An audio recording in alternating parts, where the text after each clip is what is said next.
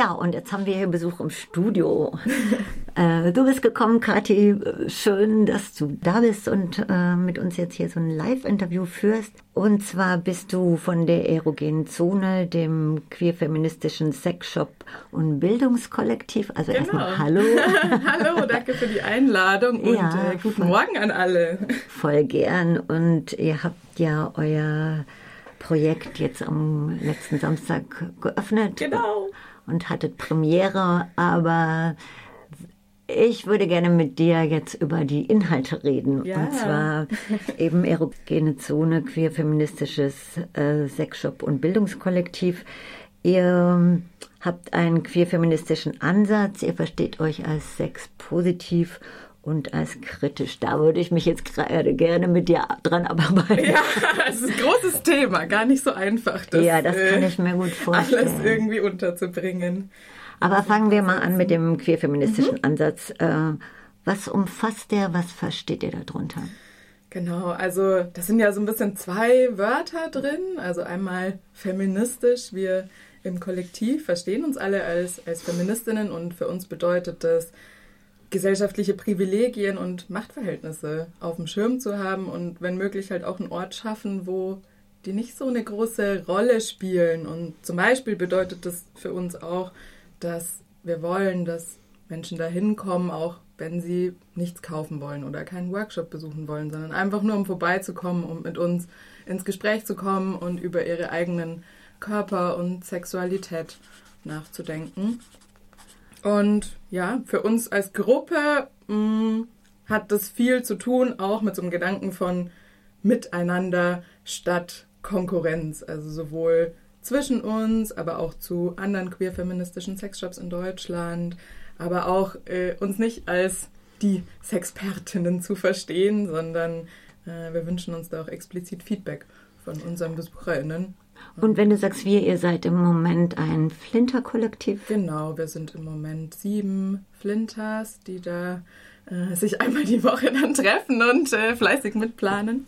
Genau. Und ihr seid offen, ihr sprecht alle Menschen an, also wir, all gender. Genau. Das ist auch oft äh, so ein Missverständnis oder da, da haben wir auf jeden Fall auch noch Nachholbedarf oder da merken wir, da, da sind wir noch nicht äh, gut genug vielleicht im Kommunizieren oder ich weiß nicht, ob es auch mit dem queer-feministischen Label so zusammenhängt, dass oft Männer auf uns zukommen und ich denen das so erzählen, so, ja, kommst du dann auch zur Eröffnung? So, und wie, ich dachte, ich darf da gar nicht rein. Das so, nee, das, äh, wir wünschen uns wirklich, dass eben alle Menschen, egal welches Gender und welche Sexualität, sich da wohlfühlen können. Was ist der queer-feministische Ansatz in Bezug auf Sexualität?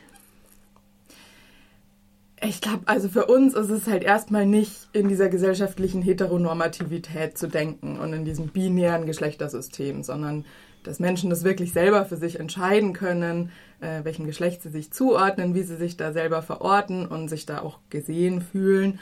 Und in Bezug auf Sexualität und du hast ja vorher auch schon Sexpositivität erwähnt, also dass es auch nicht heißt, alle müssen jetzt total viel Sex haben, sondern dass es eben da so eine Offenheit gibt, dass jede Person das für sich entscheiden kann, auch wenn das vielleicht der gesellschaftlichen Norm oder das, was man denkt, was von einem erwartet wird, so widerspricht. Wir leben ja in einer sehr sexualisierten und sexistischen, patriarchal geprägten Gesellschaft. Ja. Sind wir auch alle geprägt, auch über die Generationen weg. Das ist ja auch immer noch schwierig, oder? Total. Also, und dann einerseits ist es so eine sexualisierte Gesellschaft und auf der anderen Seite gibt es ja immer noch diese krasse Scham, wenn es um das Thema geht und es fällt uns so schwer, darüber zu reden.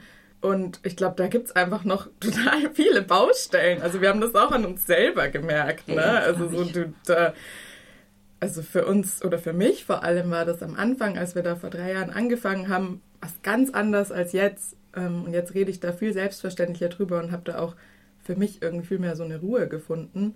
Äh, aber einfach, weil ich mich so viel mit dem Thema beschäftigt habe und auch mit meinem eigenen Körper und wie ich das für mich sehe. Und ich meine, gerade Baden-Württemberg ist ja auch sehr katholisch ja. geprägt, ja. Aber auch alle großen äh, Religionen, die ich kenne, sind jetzt äh, gerade was Flinterpersonen angeht, mhm. äh, nicht gerade auf Selbstbestimmung aus, sondern wenn dann objekthaft Familien geprägt und so.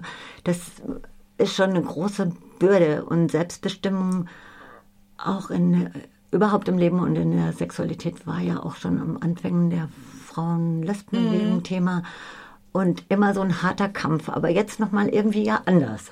Ja, also ich, ich kann das natürlich jetzt äh, nicht so gut vielleicht wie du sagen, was sich da geändert hat auch schon. Ähm, aber ich denke schon, dass sich da auch was tut auf jeden Fall, also die ja, letzten Jahre. Ich glaube auch. Ähm, und gerade auch in Bezug auf eben nicht mehr so binär denken und das so queer sein und äh, eben nicht in dieses Frau-Mann-Schema zu passen, halt viel mehr eine Rolle spielt und das auch viel sichtbarer geworden ist in unserer Gesellschaft. Und bei Sex Positiv geht es doch auch um Wertungen. Also Sexualität hat ja viel auch was mit, oder auch Erotik überhaupt, der ganze Bereich viel mit, ist immer sehr dicht an der Abwertung, besonders wenn es auch um Flinterpersonen ja, geht. würde ich auch. Das äh, find, da ist, ja auch viel Potenzial in dem Sex Positiv Begriff. Auf jeden Fall. Und einfach eben so diese, diese Freiheit, sich das rauszunehmen, sich für sich selber das zu definieren und nicht ähm, ja, so, so abhängig zu sein von dem, was man denkt, was jetzt von einem gewollt ist oder nicht gewollt ist. Und eben, es gibt ja so dieses eine Extrem von dann zu viel Sex zu haben mit zu viel unterschiedlichen ähm, Menschen und gerade für Flinterpersonen anders auch als für männlich gelesene Personen in unserer Gesellschaft, glaube ich. In der Wertung. Und, ja, ja, in der Wertung. Also es ist viel äh, negativer bewertet. Mhm. Und eben dann aber auch auf der anderen Seite, dass Asexualität ja äh, kaum thematisiert wird oder dass dann auch äh, nicht normal ist, in Anführungszeichen. Ja, also, ja, dass, dass ja. das eigentlich wahrscheinlich sogar noch weniger ein Thema ist, schon in der breiten Masse, als jetzt Sexismus. Ich glaube, bei Sexismus, da sind wir schon äh, mehr im gesellschaftlichen Diskurs äh, angelangt, auch durch MeToo und die anderen Debatten der, der letzten Jahre. Erklär mal, wie du das meinst. naja, ich weiß nicht, also in meiner, in meiner Realität wird, oder vielleicht auch in meinem Umfeld, aber ich würde schon auch sagen, mit allen Menschen rede ich da viel mehr drüber, wenn ich jetzt sexistische Werbung zum Beispiel sehe oder wenn, ja, ich äh, Sexismus im Alltag begegne und ich habe das Gefühl, recht wenige Menschen reden über Asexualität oder darüber, dass es halt auch Menschen gibt, die da vielleicht gar nicht so ein großes Bedürfnis haben und das aber genauso okay ist. Aber ich glaube, gesellschaftlich äh, wird das auch mit Sexismus überzogen. Das ah, sind ja. dann diese, ja, ja, diese in mhm. Anführungsstrichen, mhm. ach, ich möchte es gar nicht aussprechen, diese Wortformulierung. Äh, wären wir auch schon bei der Sprache. Schwierig auch, merke ich auch immer wieder an mir selber, so dass, äh, ja, gar nicht so einfach mit diesen ganzen Mustern, die man da gelernt hat. Und mit diesen ist auch wieder Dingen. viel, wo neue Sprache entwickelt werden mhm. muss. Ja. Ist das, äh, gehört das bei euch auch zu dem, ich mache jetzt einen Schlenker, zum, ja, Bildungs, Schlenker. zum Bildungskollektiv.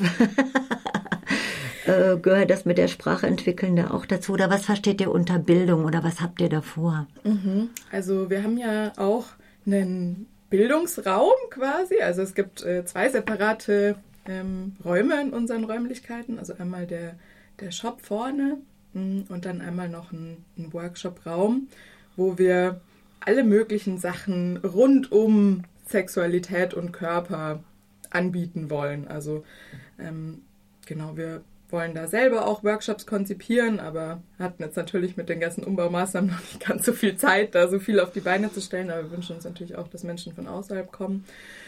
Und zum Beispiel könnte es Workshops geben, zu Konsens. Wie mache ich das richtig? Wie rede ich da richtig drüber? Wie stelle ich Konsens her, wenn ich äh, körperlich intim sein will mit Menschen? Aber auch, das Prinzip mit Konsens ja. ist ja auch was sehr Maßgebliches. Ja. Auch in der Selbstbestimmung würde ich sagen. Da muss man ja auch erstmal ja. für sich selber wissen, was will ich eigentlich und äh, dann auch den Mut haben und das Selbstbewusstsein, das auszusprechen in so einem Kontext, wo man ja immer noch irgendwie mit Charme auch zu tun hat und das ist alles gar nicht so einfach. Und da muss ja auch noch eine andere Person sein, die das hört und die das respektiert und die da auch meine Grenzen macht. Ja, und auf der Beziehungsebene ist es, glaube ich, unglaublich wichtig. Ja.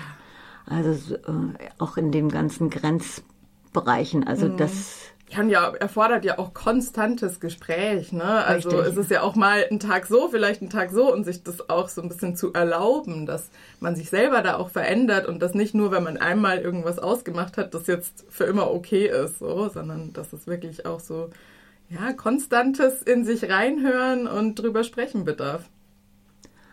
Und sowas äh, ist auch angedacht bei euch in den, in den Gruppen dann. Genau, also in so, so einem Workshop. Art, früher hätte, wie gesagt, so Selbsterfahrungsgruppen so in, in die Richtung, also da auch so klar genau, zu Genau, aber ich glaube, da geht es dann auch viel um Sprache finden ja. für sich selber und wie will man das überhaupt bezeichnen oder wie, ja, also ich glaube, da, da gibt es wirklich noch ganz schön viele Baustellen. Vielleicht noch, ähm, ja, so ein, so ein anderes äh, Beispiel. Wir haben ja schon jetzt mehr so im, im Sexshop-Bereich, das haben wir jetzt auch schon ein paar Jahre gemacht, so Sextoy-Partys, also ein bisschen wie so eine Tupper-Party nur mit äh, Sextoys, wo wir dann äh, früher immer bei Leuten zu Hause waren und die so dabei hatten und dann einfach darüber geredet haben. Das war auch immer mega schön. Also am Ende hat sich zwar irgendwie so an den Toys aufgehangen, aber es hat dann sehr oft auch so ein total schönes Gespräch produziert, wo, wo Menschen geteilt haben, wie sich das für sie anfühlt und wo sie so einen Raum hatten, wo sie das auch machen konnten und wo dann alle irgendwie mit so einem total schönen Gefühl rausgegangen sind am Ende. Ähm, ja, das wäre auch so ein Beispiel. Aber wir wünschen uns auch, dass es zum Beispiel Workshop gibt zu ja, wie ist es mit Asexualität? Wie ist es mit Sexualität im Alter vielleicht auch? Wie verändern sich Körper im Alter? Und ja, wie, wie können wir irgendwie feministische Elternschaft gestalten? Oder wie ist es auch vielleicht mit psychischen Erkrankungen und Sexualität oder mit äh, psychischen Beeinträchtigungen? Genau. Also die Themen sind da. Ihr seid ja auch noch quasi im Aufbau, da kommt wahrscheinlich auch noch ja, viel ja, das, dazu. Ja. Und jetzt nochmal, ähm, welche Menschen sprecht ihr an und wie mhm. macht ihr das, dass das über eine mhm. bestimmte Gruppe oder Szene rausgeht? ja, das, oder ist das gewünscht? Voll, also wir, wir wünschen uns das natürlich und weiß nicht, ob wir das schon so gut schaffen tatsächlich, da so über unsere Bubble so rauszukommen. Also gut, einerseits wollen wir ja erstmal einen Ort schaffen, wo möglichst alle Menschen sich eben wohlfühlen. Auch Menschen, die sonst vielleicht übersehen werden in der Gesellschaft oder Diskriminierungserfahrungen machen. Das heißt jetzt eben, dass bei uns Sachen nicht nach Frau, Mann eingeteilt sind, also nicht nach, nach dem binären Geschlechtersystem, sondern Toys jetzt nach Funktion geordnet sind zum Beispiel. Dass wir versuchen, dass da keine sexistischen Abbildungen auf den Verpackungen sind, so dass man da keine normschönen weißen Körper sieht. Ähm, wir wollen aber auch, dass äh, ist aber auch noch in der Mache, dass äh, alle Räume ähm, mit Rollstuhl zugänglich sind. Also dass auch, äh, ja. Und wie macht so, ihr es mit den nicht sichtbaren Behinderungen? Ja, das, äh, wir haben schon, wir haben uns schon Gedanken drüber gemacht, aber das ist auf jeden Fall noch eine riesige Baustelle und wo wir äh, auch sehr wenig Einblick haben und wo wir uns auch explizit Feedback wünschen, eben wie wir das verbessern können. Also ich glaube, wir wünschen uns auch, dass das so ein Lernprozess bleibt und dass wir uns da immer weiterentwickeln und vielleicht irgendwann an dieses Ziel rankommen, dass es wirklich ein Ort für alle sein kann oder wo alle sich wohlfühlen. Aber weiß auch nicht, inwieweit das eine Utopie ist, das zu schaffen. Ja, da frage ich gleich noch nach mit der Utopie. Jetzt habe ich noch eine Frage mit dem kommerziellen Aspekt bei mhm. euch.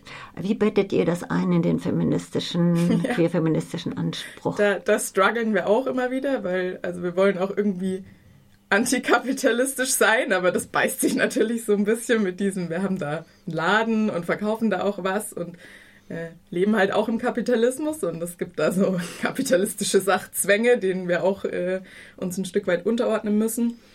Mm. Also für uns ist eben wichtig, dass es keinen Konsumzwang gibt, dass Menschen da auch kommen können, wenn sie nichts konsumieren wollen.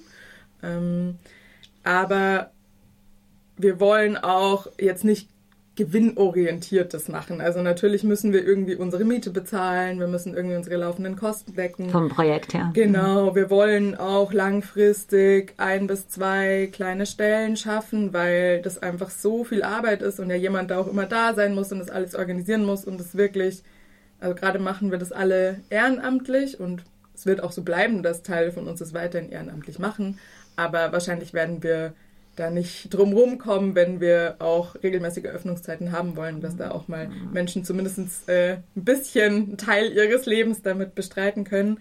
Und in der Zukunft, wenn es hoffentlich total gut läuft und äh, wir da auch so ein bisschen ähm, ein Gefühl dafür haben, haben wir aber auch schon angedacht, dass wir vielleicht sowas wie so ein Solidarpreiskonzept einführen, dass es halt ähm, ja eine bestimmte Spannweite gibt, äh, dass Menschen, die halt nicht so viele finanzielle Ressourcen haben, sich auch Toys leisten können oder vor allem sich auch Workshops leisten können. Ähm, mhm. Und dass es nicht so abhängig davon ist, wie viel Geld man hat. Und da äh, sind wir jetzt schon viel am Überlegen, aber das ist auch noch so weit Also das ist ein Widerspruch und ihr versucht eine Lösung zu finden. Ja, und vor allem reden wir sehr, sehr viel darüber, über diesen Widerspruch ah, und wie wir den irgendwie auflösen können, aber es hm. wird wahrscheinlich immer ein Widerspruch bleiben auch. Kommen wir zurück zur Utopie. Ja. wie sieht die aus oder wie könnte das aussehen oder was habt ihr im Hinterkopf dazu? Oder du? ich glaube, ich glaub, wir, wir haben irgendwann mal gesagt, naja, so wie wir uns äh, die Utopie in der Zukunft oder unsere ideale Welt vorstellen, da braucht es uns vielleicht gar nicht mehr. Sondern da ist es normal, dass es so Orte wie unseren gibt und nicht so, so was Spezielles. Mhm. Genau, und einfach, dass es eine Welt gibt, wo alle ein bisschen mehr gleichberechtigt sind und dass es ein bisschen mehr egal ist. Ein bisschen mehr ist gut. ja, also ich glaube, ich bin da vorsichtig, nicht zu hoch zu stapeln, aber, aber natürlich, dass Utopie, alle gleichberechtigt sind, so, stimmt, ja.